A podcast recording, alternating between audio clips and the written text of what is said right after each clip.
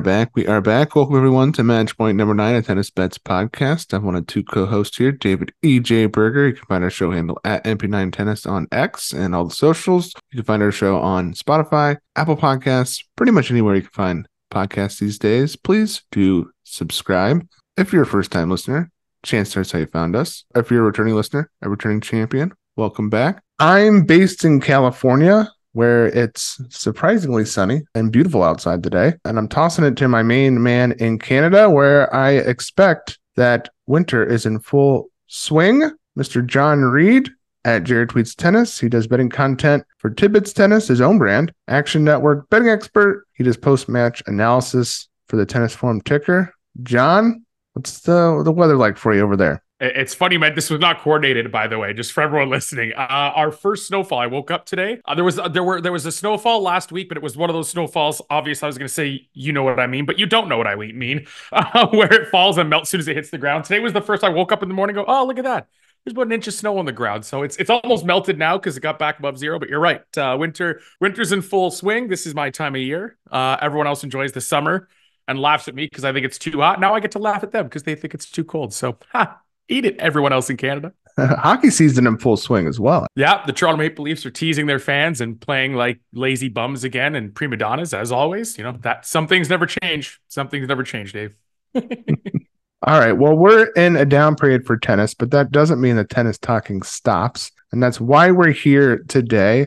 Uh, to keep our, our wheels turning as we look forward to 2024 in this new ATP season. And last time out, we did a buy and sell episode. We just kind of cherry picked some guys we liked and uh, and disliked for 2024. And we're going to run it back with a buy sell format once again for this episode, a part two. But we we're a little bit more structured uh, because there's a lot of guys out there, and I think just hearing their names, getting your mind thinking about them is good as we are just inching closer to uh, the new season. We have an entry list out for Hong Kong, I believe, which is great. What we're going to do is we're, we're going to not talk about the top 30. We're going to talk about 30 to 100, go every 10 guys and talk a buy and a sell in that 10 guy tier. We're going to kick it off with 31 to 40 in the ATP rankings. And let me read off these these guys because I, I feel like it's good to know where each player stands. 31 is Jiri Lehecka, 32 Alexander Bublik,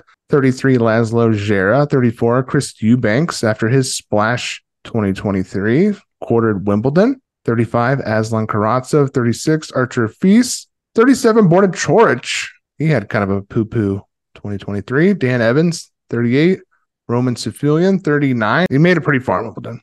And 40 is the Australian Alexei Popyrin, who saw some success on clay last season, winning a title in Umag. I will kick it off with my buy from this tier, and that is the 36th ranked player. His name is Arthur Fils, and he just lost in the finals of the next gen finals to Hamad Medjedovic, who we spoke about last episode. So good on us for for talking him up uh, ahead of that win. We look pretty good in the fallout of that. That was before that happened. Uh, but Fils, Jon is an insane athlete. I recommend watching the video of him competing against the other next gen guys in an NFL combine esque athletic measurables competition. Uh, he smoked everyone. This guy is just an athletic freak. He went 25 and 17 on the main tour in 2023. He won a title on clay. His last 52 on the main tour, he's 9 and 4 on clay with a 26.5 break percentage. I think with the right draw, this guy is a threat to make the quarters and three of four slams. 36, I think this guy is a threat to be the top 25 or higher this time next year. What do you think about the young Frenchman, Jon? Yeah, I think anytime, and this is this is the easy one, right? This is kind of the the the low hanging fruit, if you will, because the kid is a t- already a top 25 talent. The serves there, the athleticism's there, the well rounded game is there, the power's there. Um, the, the surface versatility, which I didn't think was there yet. We saw him. He won Lyon. His first title was on clay, which was unexpected. Obviously, quick courts are not going to be a problem for him, right? Uh, with that serve. If he's not in the top 25 at year's end, I'd be stunned. And so he's 36th right now. It's an obvious buy, and it's the easiest buy in this in this kind of range. And I mean, it, you know, it, there's no there's no real denying that. The other thing, though, I want to say to add one layer of context here. I'm interested to see how the Frenchman decides to schedule. How many times have we seen breakout campaigns from young kids? And then I'm 36. I don't have to play that many 250s. I'll just play all the 500s I want because a lot of the 500s, remember, Beijing and Tokyo go back to being the same week this year. Basel, Vienna. Um, I think Rotterdam is going to be split starting in 2025. It isn't now, but he could get in at the at, at 36 to Rotterdam as well. Any 500 he wants to play, he'll get into. Okay. So is he only going to look to play the Masters, the 500s, and the Slams? I think that would be a mistake. With with young kids like this, continuing to develop your game is important. That means a lot of matches are important. If you're going to play only the big events, you're not guaranteed to win or to go to the quarterfinals week in, week out because you're playing the other best players in the world, right? And so I, would like to see how his schedule looks, particularly in February. I think the, the his the saving grace here is that he's French, and you're going to see Montpellier and Marseille on the schedule, and you know it, it, would be ridiculous if he didn't play those, or if they didn't find a way to bring him to those freaking events. It's their biggest young star, so I, I think he'll be okay. And I'm with you. I think top 25 is is absolutely the goal for him this year. I just hope he doesn't get caught up post February in this mindset that I'm only going to play the biggest events. You need wins. You need to continue to develop your game. You need match play, and you need confidence right? A young kid that loses four in a row because he's only playing the biggest events, that could hurt one's confidence. And you, you don't want that to happen either. So that's the one thing I'd, I'd say about Arthur Hopefully, um, him and his team sit down and, and schedule properly and, and do take on plenty of 250s. He's young enough to play all the time, right? He's not going to break down physically. So uh, I'd like to see him win a couple titles this year down at that level. By the way, I wish they would do that athletic measurable competition uh, as standard, not just for next gen guys, but uh, do do an ATP combine. It'd be nice to know uh, some measurables on these guys, uh, and I think people would be interested and watch. To be quite frank. Anyway, that's my own personal take. Jon, do you have a buy in the top thirty-one to forty here? If I did, it would have to be it would have to be Dan Evans because he had a terrible year for all intents and purposes. Somehow just had that random Washington run. I just think his game is his serve is actually, especially on a quick surface, it's underrated. And he does have that well-rounded game. He's got that beautiful slice. He's good with point construction. He's got the drive in the heart of a lion. Can we really expect him to suck for for those long periods again this season? I'm going to go with no. I'm just going to go with I'm if he's not a buy because I think he's going to be a top 10 player and I think he's the best player in the world. He's a buy because he had such a bad year. It's, you know, we're treating this as the stock market, right? You're buying insanely low here. This is his floor. He is down right now at 38th in the world. He's behind Borna who I'll get to in a second. And, and I mean, I, I think there is plenty of room for him to jump back up into that top 25, top 30 range, get him back on grass. I'm sorry. I, I still think that when he gets his exemption to play a challenger, he's going to be in comp, eh, you know, competitive and, and contending at whatever grass challenger he plays. I am absolutely buying in on his Wimbledon this year yeah, give me Dan Evans as a, as a slight buy here with room to uh, to jump up the rankings and and not just that, but we talk about individual matches. He'll be undervalued because he had a terrible year. His form will be awful. His last 52 week statistics will be terrible. So your quantitative data is going to spit out, um, you know, disrespectful lines. Remember, he likes quick courts. His serve plays up. The slice is more effective on lower bouncing quick courts. Hello, Australia. His break percentage was down a full four percent uh, this year, down to 20.9%. It was 24.1 in 2022. And he usually is around 23, 24, 25 in that. So he was he was not breaking uh, like he usually does, and double fall percentage up to four percent, high highest since 2017 for him. He went 18 and 26 as worst year. He also was three and six in tiebreak, so uh, might see some positive regression there as well. And, uh, and keep in mind that the places he has to pick up points are the places he should be best on, right? Like he struggled last year on the surfaces he should have been better on. In Australia, he did go to the third round of the Aussie Open, and he'll have to defend that, which I think he can do just fine. But he didn't win a match in his tune-up in Adelaide. He only he needed three sets to beat Ramos Vinolas, and the only match he picked up any points in at the United Cup. He didn't win a single match in Doha, Dubai, Indian Wells, or Miami. And then on grass, R1 Wimbledon, R1 Queens Club, second round of a challenger in Surbiton. Atlanta, which should be kind to him, lost from 6 2 up.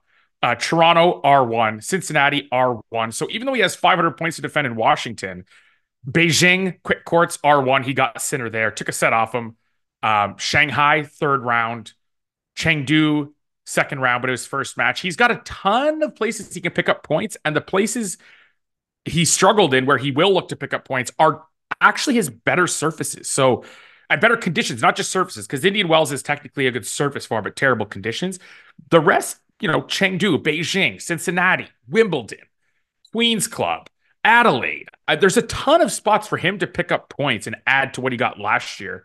And he has a lot of time to do it before having to defend that Washington title. I'm, yeah, you know what? I'm, I'm, I'm talking myself into being a, a, bigger buy on him this season than uh, than than I originally thought. Did maintain his hold percentage at 78%, pretty much been steady in that range since 2019. So, yeah, you mentioned his service game still there, and the numbers reflect that as well. All right, my sell, Jon, in this range, Aslan Karatsev, number 35 in the rankings. Uh, in 2021, Karatsev splashed onto the scene, going deep at the AO and backing that up with titles throughout the year, landing at 18 in the rankings. 2022 started off well with a title in Sydney before the wheels totally fell off, fell to 59 in the rankings.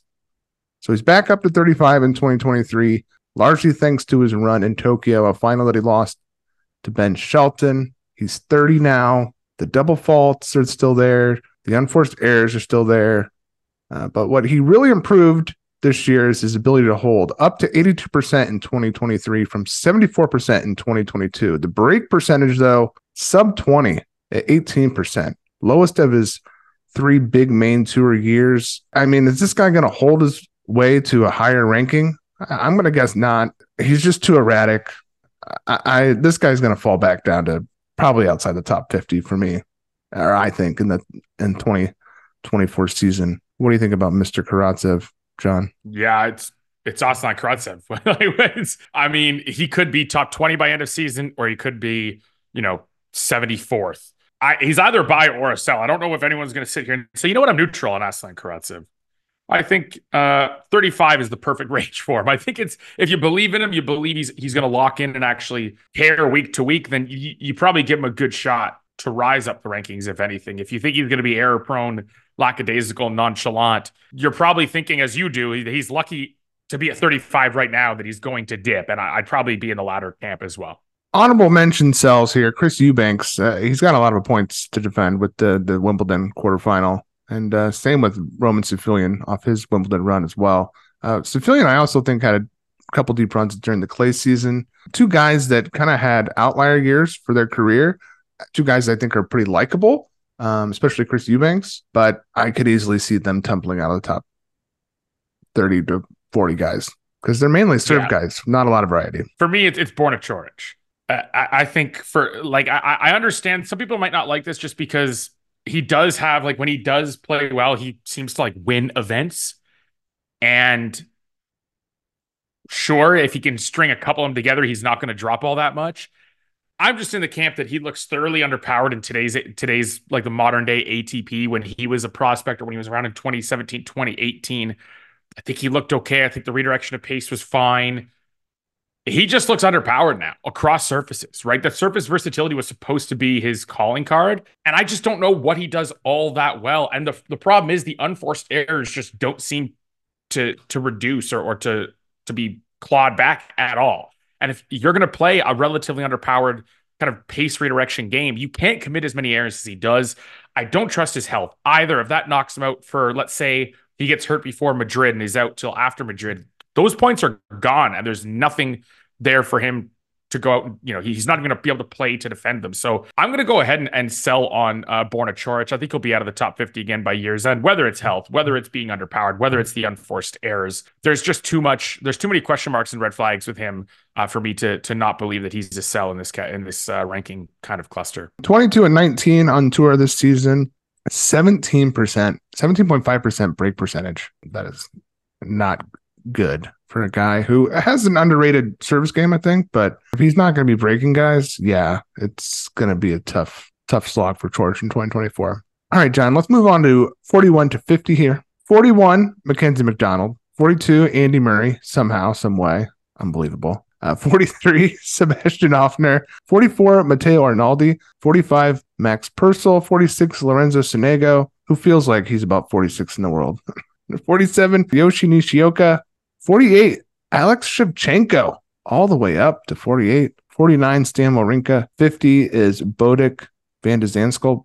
And I will kick it off with my buy here, and that is the 44th ranked player, Matteo Arnaldi, the young Italian. It was one of the big stories of 2023. He had such a good year that he also seems like a fade candidate because he burned so bright. Can he burn any brighter? But uh, because he was so poorly ranked to start the year at 134, he's only landed at 44 in the rankings. And uh, he is 31st, though, in the ELO ratings. So that's almost playing as well as a top 30 player in the world for the entire year. I'm not saying he's cracking the top 20, but I do think he's one of the 44 best tennis players in the world at the moment. Uh, wins in 2023, beat Casper Ruud in Madrid, Diego Schwartzman in Rome, Jiri Lehecka and Umag, Fils and Cam Norrie at the U.S. Open, made the round of 16. He picked up wins at two of four slams. I think he's got a shot to get a win or two at each now. I don't like, like I said, I don't know that he's like ascending into the top 30, but I think that uh, he's going to be. I don't see him falling. I think he's he's in a position to to keep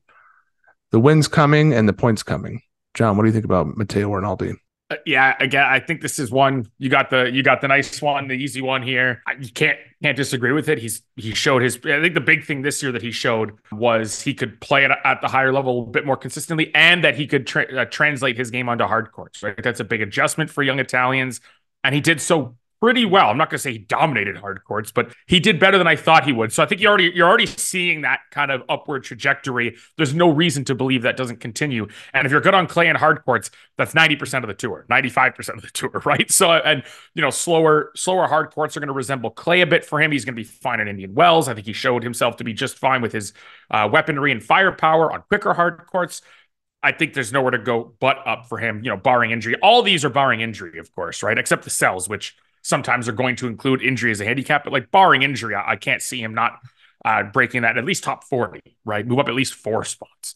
And I'd agree there. My buy, I'm going to go a little stupid with my pick here and take Botic van de Zandschulp. Look, he's his game is too good. I've watched him a few times covering his matches for tennis form, and every time he plays a set where you're just like, how is this guy mired in losing streaks consistently? I mean, he can generate pace with the forehand. He can redirect pace. He can hit with just beautiful angles, cl- uh, crisp, flat balls. The first serve can find cheap points when it's clicking and he's landing it consistently. The backhand isn't a weakness. And then you start to see he'll lose that range and he, he tries to be a little too precise. And this is the problem. You know, I was tweeting about this with Erika Andreeva on the women's side this morning. When you're when you're trying to be too precise, and and you don't have overwhelming power and your opponent can actually get to balls and, and put them back in play the second that you go from landing the ball an inch inside the the the double the tram lines, the doubles alley or the the baseline, the second you go from landing an inch inside to an inch outside of that, you're screwed. Right? Because then the like your your beautiful precision turns into a slew of unforced errors. That's where his problem lies. And it happens not just match to match with him, it happens within matches too much. And I just think if he can play with a bit more margin, that's to say, aim for you know six inches to a you know nine inches inside the kind of per, the the perimeter or the the boundary. Your angles are still good enough. He he knows when to approach. He's smart. He's got a, a flat ball. He moves the ball around the court with angles off both wings.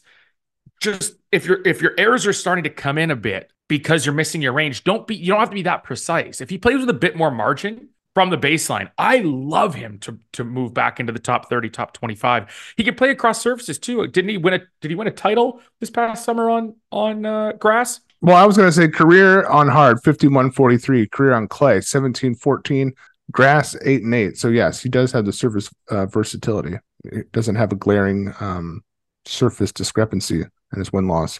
I just I think it's that if he can tighten up the margins in his game and just string together mul- like two good sets in any given match, he's he's a candidate to win just about every time he hits the court against non-top 10 players. And I have no problem putting him in, in the best 25, 30 players in the world uh, at the end of the season. I think 50th is a really harsh ranking for someone of his talent level.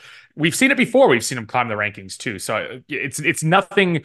I'm not making a case for like a, a this crazy thought or or trying to to predict like a 4% outcome. I think it's it's on in the range of all outcomes here. I think this is actually pretty high up there uh, among the the likelihoods. I agree with you. I, I thought about putting down Boda because uh, more of an interesting pick than I had. Um, so yeah, I, I think he's also 41st in the Elo ratings. So the data says he's playing a little bit higher than his actual rank. There you go, Jon. My cell, I have two cells actually uh, in this range, and it's Sebastian Ofner and Stan Wawrinka. Ofner built a lot of this rank off going 37 and 13 on the challenger level while only going 13 and 14 on the main tour. So he's going to play a lot more main tour events this year, like likely.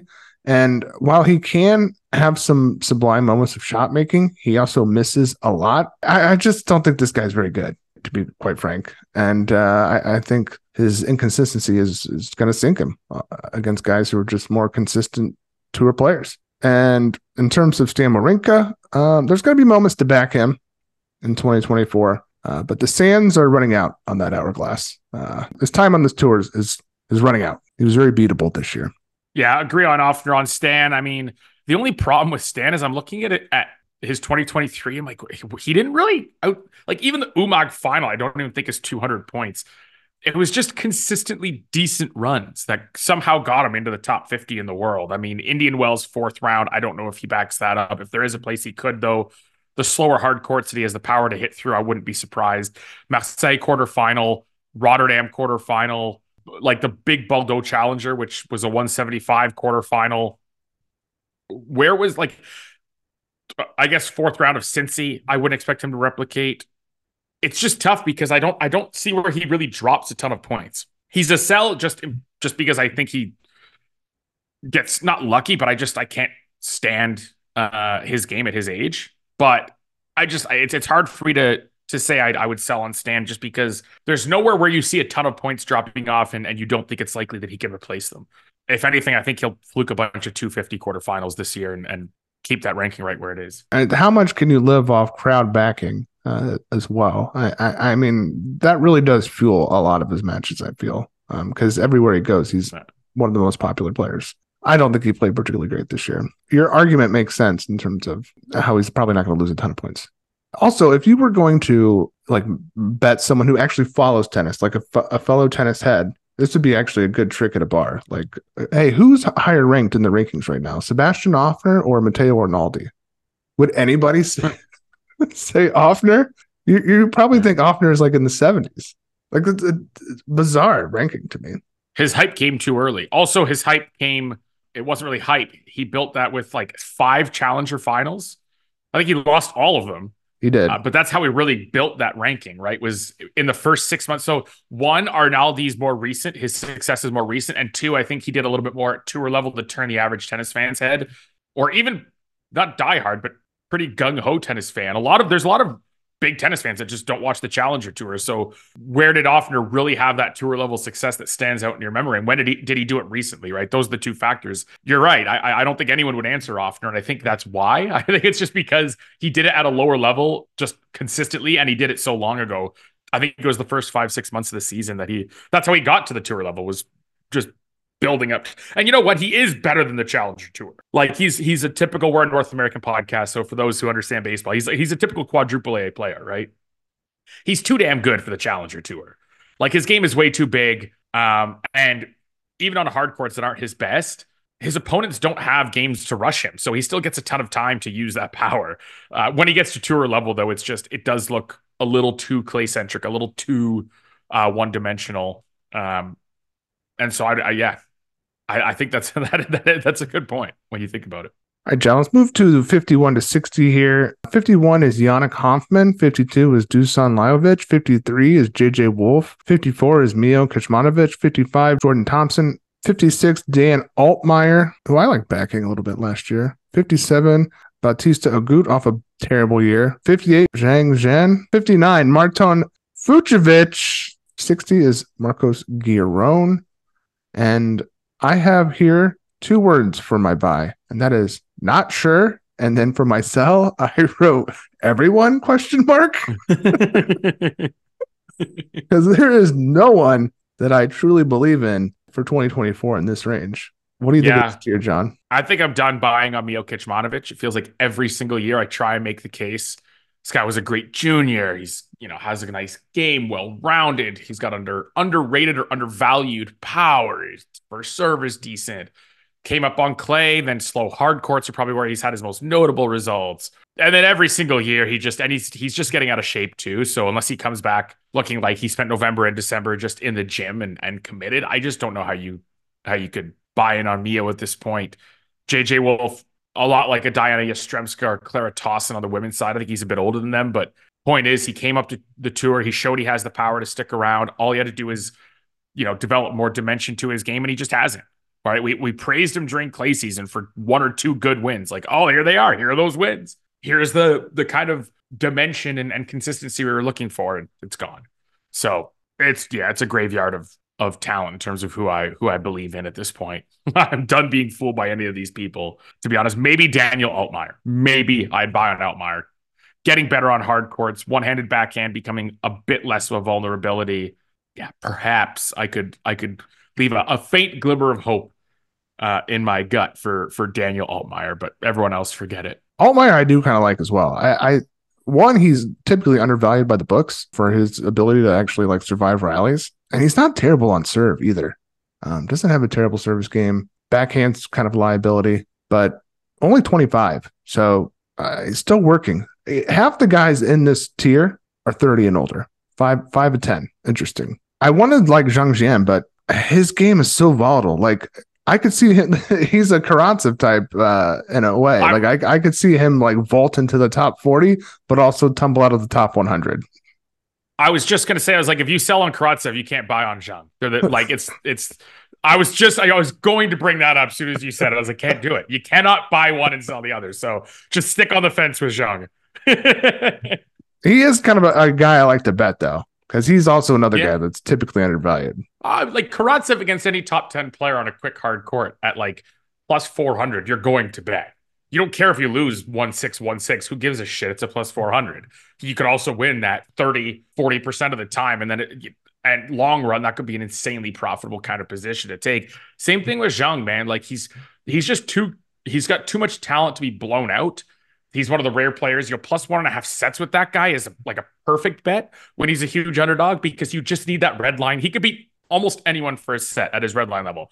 Probably not Alcaraz Sinner Djokovic Medvedev you know, I mean, like top, top, top talent, but anyone ranked 11 to a thousand, when he's playing his top level, he can, for a set, he can take it.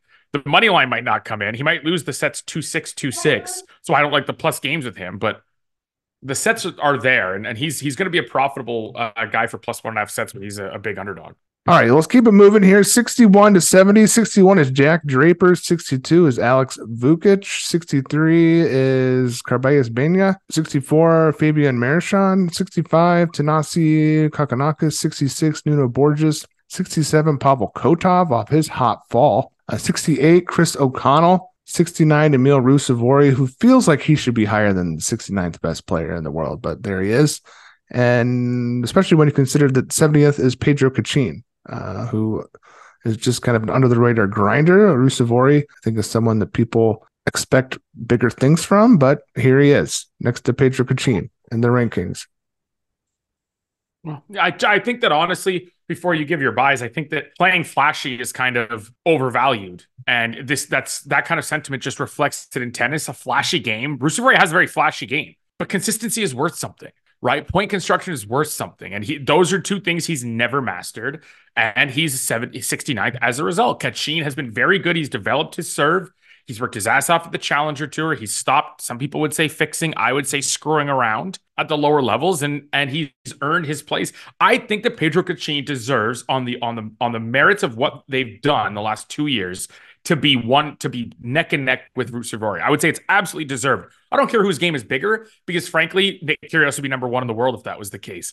These things are worth something uh, in terms of consistency, putting in the effort week to week, and you know using your head on court. And the, like I love Ruusuvuori, but he is not a smart player. He's not a tactical player. He's not a point construction based player, and he sure as hell is not consistent on court. And he deserves until he like JJ Wolf or like Diana Yastremska until it's like, oh man, my power, my talent got me to this point. Great. Now develop your game. play tennis. Don't just ball bash. Just like I tell Sarah Errani and these other marathon runners with rackets in their hand, play tennis. Don't just get everything back. Do something more.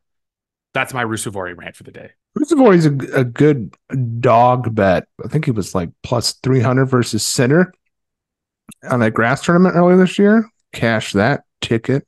I was on that. That was pretty good. But uh, yeah, he's also so he is a dog or pass. He's the quintessential dog or pass guy.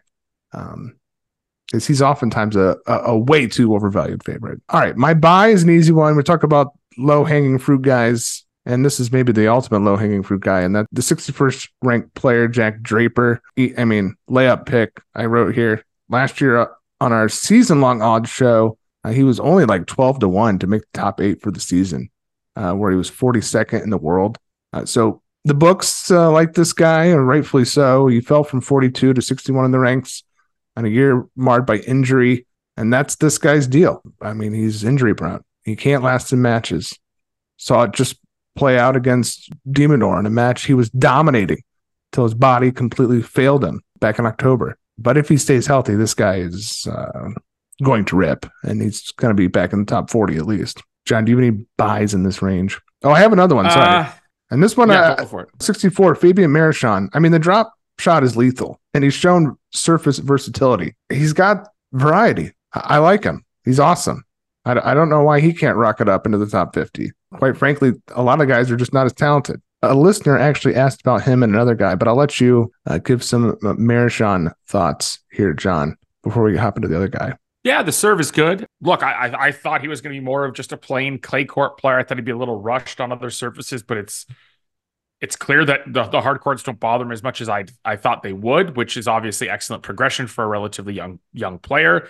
That's another thing. His youth is is gives him a lot more room to improve, a lot more development that can be done, and because he played a lot of the most of last year at the Challenger Tour, if he's going to play at the top uh top end of the or on the top circuit, pardon me, um, he's got plenty of room to to add points as well. So I, I don't mind that at all. So Piranha Tennis is the, the listener. Shout out to him. Loyal fan. Appreciate you, bud. He also asked about Atmane, the Atmane? Frenchman. Atmane, the Frenchman. What do you think about him for 2024, John? I'm not as big on him as other people are. I get that his game is big, and I get that he had a few good results. Mm, I'd say late, more uh, later on in the season, not late, late in the season because he was dog shit down the stretch, but like later on in the season, if you know what I mean. There's 11 months. So let's say months, I think nine and 10, he was pretty good, or, or eight and nine, whatever. You get my freaking point. I'm annoying myself now. Um, look, I, am not sold. Uh, the hyper aggression for a guy who claims to have an IQ around 160, I just don't see much point construction. I don't see much tactical awareness. I don't see the thing is with such a high IQ, isn't one of the best, the biggest things is like thinking on the spot under pressure like that. That should be one of the biggest advantages of being super smart is you don't need the time to process and and what you know whatnot. That's where i find that i'm just not big on him. Do i think he's going to cause upsets on quick courts when he's at the challenger level against guys dropping down? Perhaps absolutely. Would i bet him as like a plus 200 a lot? Sure. Am i laying games with him against like a Li Tu or even a coleman wong or lesser known guys where he's going to be a big favorite not a chance not a chance so I, I, I think you you would buy his stock just because of his ranking and, and how low it is.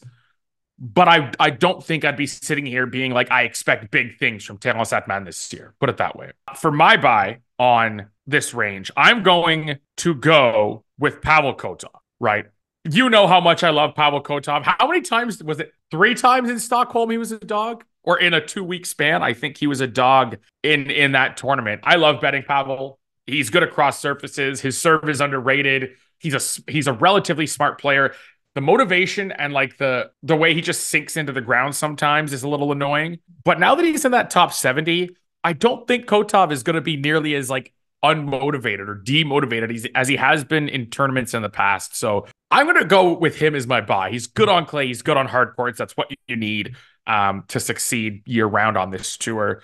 It can be Pavel Kotov, and he's also a guy that's not going to be shy to dip down to the 250s and like vulture a, a title or two at, at, a relatively low level event. So uh, I think that uh, the Russian is someone to buy here. And my sell real fast before you go into anything, you have Thanasi Kokkinakis. Uh, the return game is is crap. He's not as good on quicker surfaces as people I think expect him to be. I think clay has been his best surface the last few years, just because he need he does need more reaction time, uh, and he isn't very good on return on quicker courts, and, and his serve is still good enough to pierce through it. His motivation, he's very Nick Kyrgios. They're they're good buddies, and you can tell a lot of the Nick Kyrgios poor habits and attitude have rubbed off on Thanasi. Uh, he doesn't play enough. He's too injury prone. Good on Thanasi for reaching a career high at 65th. I don't I don't think he's going to stay there. I don't think he, he he's going to play enough, uh, win enough, or stay healthy enough to to maintain a top seventy five ranking next year. Yeah, he had a kind of a bad summer. Thanasi. He was losing in Canadian challengers. Not good. I'm going to stay with fading Australians, and I'm going to sell the 62nd ranked player in Alex Vukic. This guy is a full fade off a lightning fast hard court. He lived off his Atlanta run. He was a good bet that week, that week only. Although he did have one good win, I think, in Toronto after that. But yeah, I just this guy's not very good. I, I, I mean, he's a big server. He doesn't offer anything else. So, oh, he beat Korda. That was his big win. I was making money fading him during the grass season, and then he has that one week, which he was actually like gonna get knocked out of Atlanta by Yoshi, but somehow pulled that off. And then I let that one week get in my head. Gave some units back back in this guy. If I just stayed fading him, I would have kept adding units I did fade him towards the end. Got off, got off the Vukic train at the end. What do you think about Vukic, John? Eh, I don't know. I have no thoughts on Vukic, honestly. Don't don't really care about him. Exactly. I think he could be good in Australia. I think he could lose first round every time. Who cares? Don't care. exactly. Boring, dull, fraud. Yes. Look at that. There's three thoughts. I do have thoughts on Vukic. and and they're all poignant. Um, all right, 71 through 80 here. 71, Rinky Hijikata. I talked about him last time out. 72, Borna Gojo, up to 72. Good job, Gojo. Uh, 73, Ben Bonzi. 74, Gaël Monfils. 75, Taro Daniel. 76, Richard Gasquet. 77, Dom Koepfer. 78, Tomas Machac. 79, Tiago Wild.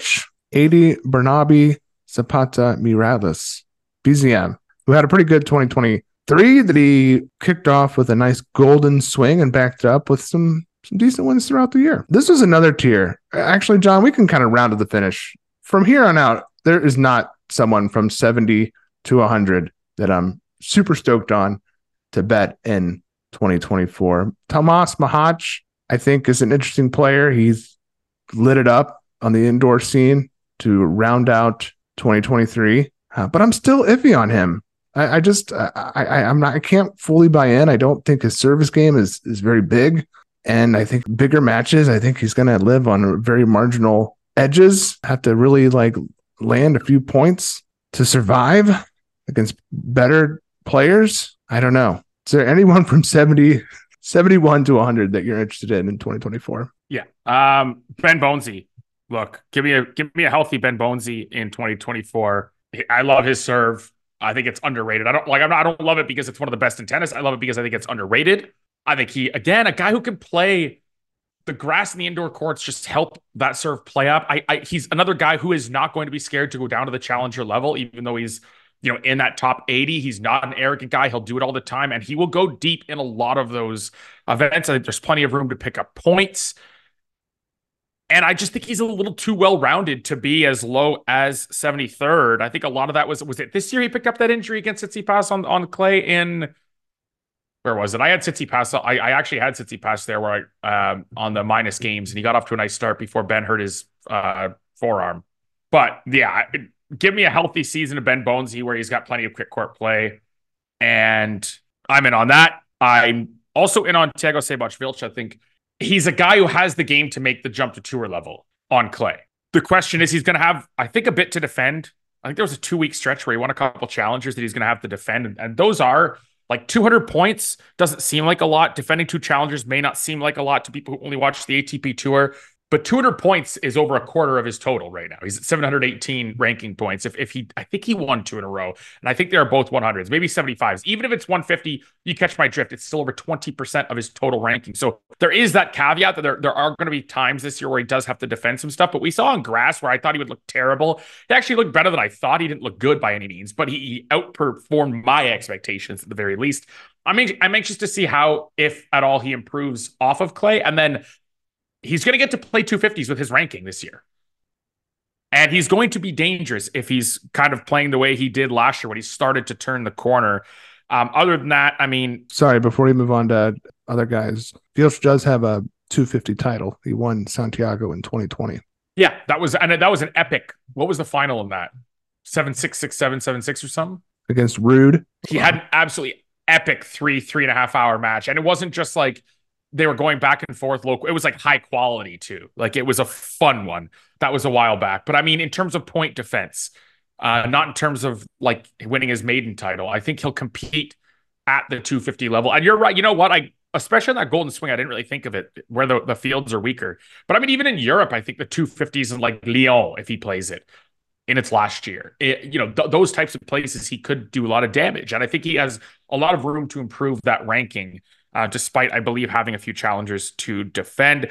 Finally, I guess I will buy on Max Marterer. Remember, we sold already on Van Assche and Michelsen, who are in this range in our last episode, or at least I sold on them. I'll back Maximilian Marterer for the opposite reasons of, of selling those two. He's not young, but he's 28. And I, I feel like he's a young 28 because his career has just been interrupted so much by injury that it feels like he's never really had the chance to spend 11 months on tour and really build up that ranking to see where he can go. And you could you saw his potential late season indoors. I I really think he could build his way back into the top 50. He's been there before in I think the one time he's been healthy for a season in his career. I wouldn't be surprised to see him win a, a couple early season challengers. I wouldn't be surprised to see him do some damage to the Australian Open with that big lefty serve on a quicker court, aggressive forehand. I don't think he's got a very weak backhand either for someone who plays a power game. He moves decently for someone his size, and he's going to have a, a, long time before he has to defend his best results that came later in the season, right? Uh, indoors. And I think if he builds himself up inside the top 40 or 45 by then, he ain't falling out when the when those points from Antwerp drop off. So I'll buy on Maximilian Marterer in this range to to round out my uh my buys and sells for this episode. Berrettini is at 92, so obviously he'll probably tick up um, if he stays healthy uh, this year. He's an interesting guy for 2024, Matteo Berrettini, especially because is he gonna like like the one one sign of being healthy? Are the books gonna just immediately start booking him like old Berrettini? Because if that's true, then he's gonna be an obvious fade. But are we gonna have a chance? Kind of like Zverev when he was coming back. Like we were getting some decent Zverev odds, both to fade and to back him. I'm, he, he's an interesting guy in, in terms of how he's going to get booked. I think for 2024. Last guy I want to talk about, I think could be a buy, is uh, Yosuke Watanuki. We've seen big serving scammers have success on this tour. He is an up and coming one. He is up to 78 in the ELO ratings uh, versus his 99 ATP rank. Um, so I, I think this guy could have some success finding some holds on tour this season. Although he was kind of uh, the books were kind of in on him a little bit to end. He wasn't getting the, as good of odds as, as you would you would like. He's not so under the radar these days. Would you agree with that, John? Yeah, I don't think I, I, think on quicker surfaces he'll always be a buy. My problem is he's a little too he he's pigeonholed himself into quick surface success. I, will never trust him on clay. I don't know how comfortable he is on grass at Indian Wells. I'm never going to be betting on him. That's my issue with Watanuki. I also don't know at tour level. He's got to win a lot of flips. He's got to have a perfect service day and win a lot of flips because he's terrible on return against good competition. I think he's if he's gonna if you're gonna buy on Watanuki, then you have to think he's gonna win a lot of late season Asian uh, swing challengers or or maybe win the Phoenix 175 or really build up points at a lower level, win a couple 250s indoors, maybe. I think that's where your path. I don't think your path is I want. I, I think he's going to make the quarterfinals at Wimbledon, and those points will help bump him up. You know what I mean? It, it's going to have to be consistent success at the lower levels for a guy uh, with his game. I just don't trust it. Oh, one more quick thing too. Where we went to 100. If we go outside of the top, just outside of the top 100, I mean, not even to 110. There are a few more guys I would actually buy on here. Jason Kubler, as always. McCubler, come on. McCubler to finish in the top 100. Flavio Cobolli to finish in the top 100. Hugo Gaston um, had just a terrible, miserable start to the year. He didn't look like he wanted to play at all um, for a lot of 2023. Then he found a stretch where indoors, clay, it just didn't matter. The game is clicking. He moves the ball around well. He hits with spin, redirects pace. The first serve is placed well when he's hitting it down the tee. That lefty serve down the tee off the ad side. He has sneaky pace on it that he can generate cheap points with, uh, uh, indoors in particular. He's just good across surfaces. He's super smart. He's super tough to hit through. He's a hard worker. And when he's locked in mentally, he's absolutely a top, I'd say top 65, 70 player. And that's probably being conservative. So outside of the top 100, he's an easy buy. Michael Mmoh if he can stay healthy, he's a buy, serve and grind kind of guy. And there you have it. There's another four guys between 101 and 105 um, that I think are, are buys for me. Uh, of course, with Michael Mmoh, it's health dependent, but that's not a surprise. It's always health dependent with him. So he's um, uh, pesky, yeah. Mo. Yeah, yeah, exactly. And he's got a good. People don't realize he's got a really good first serve too. Like it's he's got the grinder to him, but it's more of like the serve grind type than than just pure Roberto Carballes Baena grinder. You know what I mean? Like he he's got don't don't don't kid yourself. He can find cheap points with his first serve on quicker courts. You know, there were two double bagels on the women's side today. I know the ATP season is over, but um, or one's not finished yet. One is six points away. But we had a double bagel with Renata Zarazúa. And as we speak, Maria Lourdes Carle is about to double bagel uh, Polona Hercog, both in Montevideo. I again, I know this is an ATP uh, podcast, but how can we not? How can you not mention that when two matches at the same event out of four, half the matches at one event might be double bagels? And this isn't like qualifying or the first round. We're Thursday, so this pretty yeah, deep. Second round, pretty deep into this tournament for that. uh, as, as we record, it's six love, four love, fifteen thirty on return for Carle. So there's a chance Hercog rips off four straight, uh, or three straight here. And, and now it's 1540. So we're five points away from a, a, a second double bagel, a double double bagel, if you will. That's a coffee reference joke for Canadians. I know you don't know what a double double is, but that's how we order coffee here. You go to Tim Hortons. I'm quick story before we end the podcast for anyone who's listened to this far. Went to Kentucky once for a football game, right? College football game against Louisville, Governor's Cup, huge weekend. Blast. Had an absolute blast. Walk into Dunkin' Donuts. I look at her and I go, the, the lady at the counter, I go, can I get a, a large double double? She didn't even ask me what it was. She just blank stared at me as if like, no, don't order that. I'm not even responding to you. Try again. And I looked at my friend and he's like, You idiot. They don't know what that is. I'm like, two cream, two sugar, double, double. What do you mean? That's how we order two cream, two sugar in Canada, believe it or not. Fun fact for our American listeners. double, double sounds intense, my man. But that's how I eat my burgers. So. it, it is. It's two cream, two sugar, two of each, double, double. Uh, I always found that funny. I don't, it'll be a story that never leaves me, right? Just because it's it, to hear it's everyday life since I since I started drinking coffee at 14. That's how we ordered. Now I don't drink cream or sugar in my coffee, but uh, always I'll always remember that story. It's just the, the cultural differences for two countries that are so similar, right down to our accents. You know, the TV shows we watch. We have so much American culture here that it's nice to have a little bit of Canadiana. You know, you know what I mean? Remind us that we're we're not totally Americanized up here. I, no, I I love it. I love those little uh, fun facts between the countries. Uh, speaking of Canada, uh, Denis Shapovalov, 109 in the ranks. Oof. Oof. Yeah. Well, John, we've said it all for this episode. My child is calling for me. I need to wrap it up. Follow John at Jared Tweets Tennis, at Tibbets Tennis. Follow us at MP9 Tennis. Do like and subscribe on your favorite podcast platform. Our Spotify Wrapped was very positive. We are churning towards the new year. Excited to have you join us. Until next time, see you in the court.